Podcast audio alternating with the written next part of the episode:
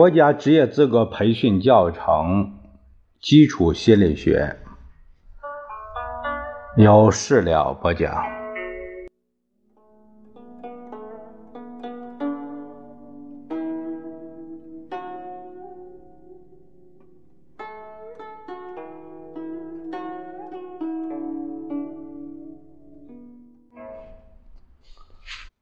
我们这一节来看看第一章第二节，讲的是心理活动的生理基础。第一单元，神经系统的构造以及功能。我们说两个小章节吧，就是第一个说到神经元及其功能，第二个说外周神经系统及其功能。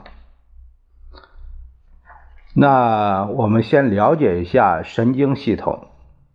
神经系统由两大部分组成，大量神经细胞体集中的地方叫做中枢神经系统，包括脊髓和脑。把中枢神经系统和各个感觉器官、运动器官以及内脏系统联系起来的一根根神经。组成了外周神经系统，或叫周围神经系统，而神经系统又是由神经细胞，即神经元组成的。那我们看看神经元及其功能。神经系统和机体及其系统的器官一样，都是由细胞组成的。我们把组成神经系统的神经细胞叫做神经元。神经元是神经系统的基本结构单位和功能单位。神经元由细胞体和树突、轴突三个部分组成。神经元的细胞体包括细胞核和细胞质。和树突是灰色的，轴突外部有一层白色的薄膜包围着，这层薄膜叫做髓鞘，起着绝缘的作用，使轴突之间的电位变化不至于相互干扰。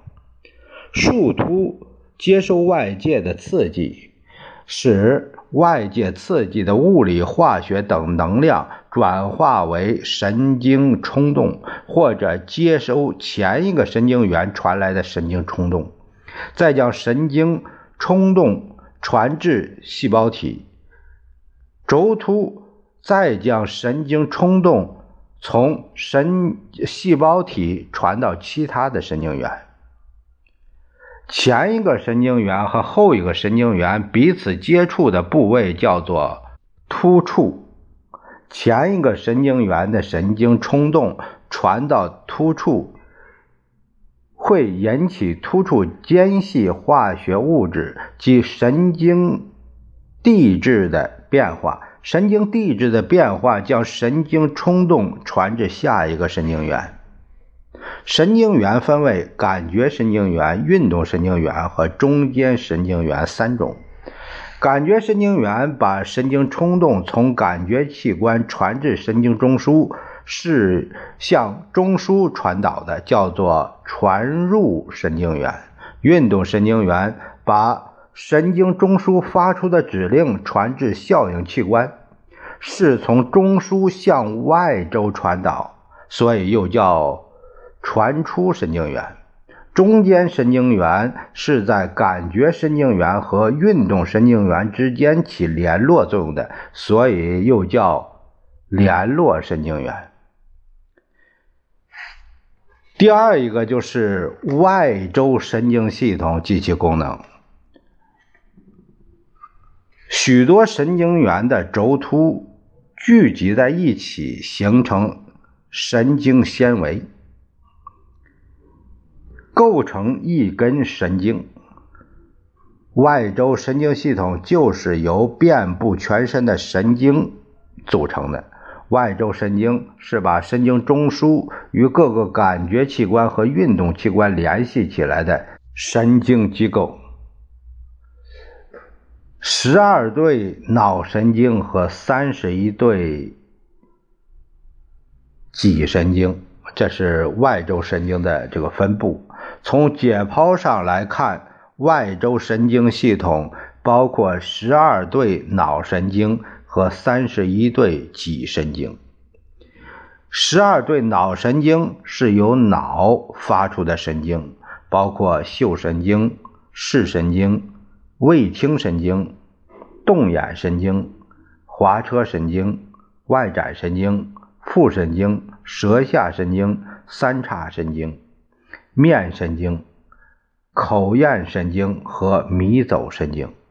其中有感觉的，像主管嗅觉、视觉、嗅神经、视神经；主管听觉和身体平衡感觉的味听神经；有运动的。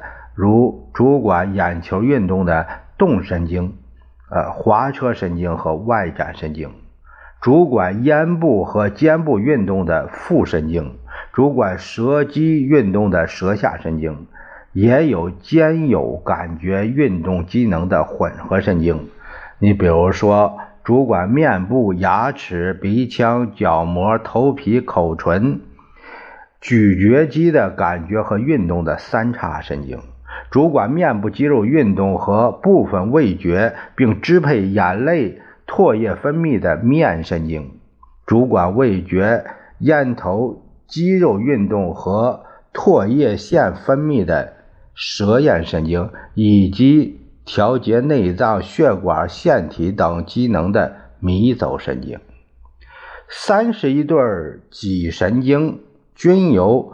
脊椎两侧的椎间孔发出，分为前后两支，分管颈部以下身体相关部位的感觉和运动，包括颈神经八对儿，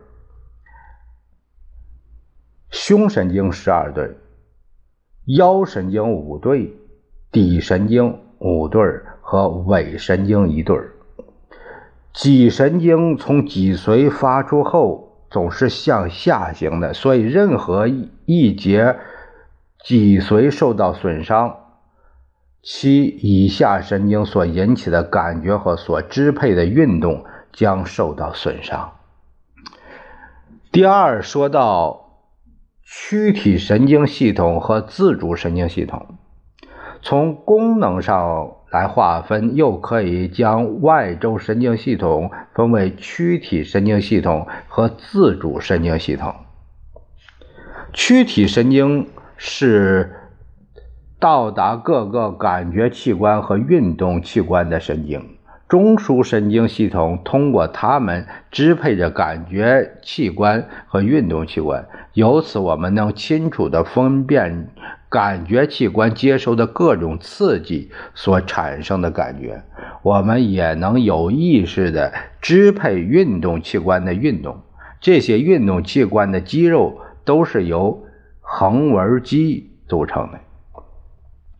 自主神经又叫植物神经，支配内脏器官的神经，它们来自脑神经和脊神经。分布于心脏、血管、呼吸器官、肠胃、平滑肌和腺体等内脏器官。根据自主神经中枢部位和形态特点，可将其分为交感神经和副交感神经。交感神经和副感交感神经具有拮抗的作用，前者的功能在于唤醒有机体、调动有机体的能量，后者的功能。侧在于使有机体恢复和维持安静的状态，使有机体储备能量，维持有机体的机能平衡。自主神经一般不受意识支配，经特殊训练，意识或意念可以在一定程度上调节自主神经的活动。人在情绪状态下。会有明显的生理变化，因此自主神经的活动与情绪的表现有密切的关系。我们下一节会聊到中枢神经系统以及其功能。嗯，这一节呢，咱们就说到这里。